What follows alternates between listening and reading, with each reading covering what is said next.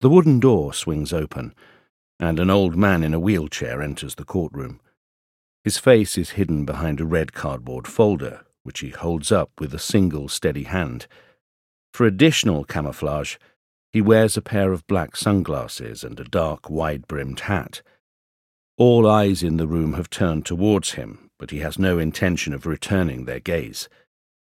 The old man sits in silence, flanked by his daughter and his lawyer, still hiding from the camera clicking away in front of him. As the seconds tick by, nervous anticipation fills the room. Moments later, the judge orders the photographer and cameraman to leave, allowing the old man to lower the red folder and show his face.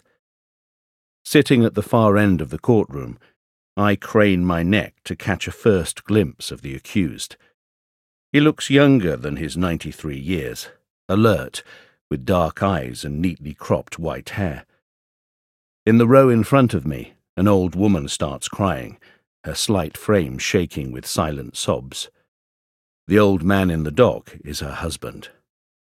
Turning to the accused, Anna Meier-Göring, the presiding judge, starts proceedings with a few simple questions. Can you hear me? Yes, the old man says. Are you Bruno Dey? Yes. It is the 17th of October 2019, the opening day of a trial in Hamburg's imposing criminal justice building. The trial is historic in more ways than one.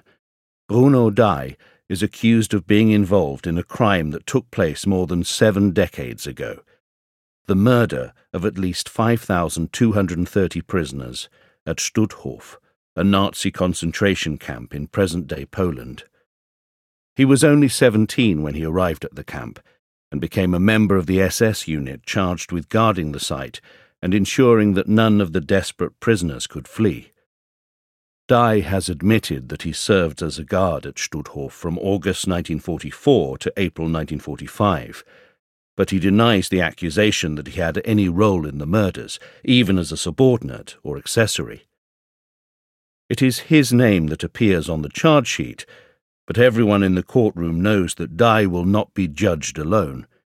As with all trials that examine the crimes of the Nazi regime, the Hamburg case raises questions, difficult, uncomfortable questions, that go far beyond the criminal culpability of any individual.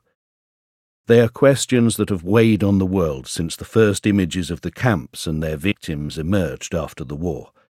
They cut especially deeply for Germans like myself but today seem profoundly relevant to all nations. How could this happen? Who is guilty? And what would I have done? In many ways, Bruno Dey was the perfect foil to examine these questions. He had little in common with the Nazi leaders convicted at the Nuremberg trials, or the thuggish murderers who later stood trial in German courts for their deeds at Auschwitz, Sobibor, and Treblinka. He was different, too, from the sinister desk perpetrators like Adolf Eichmann, tried and hanged in Israel for his pivotal role in the planning and execution of the Holocaust.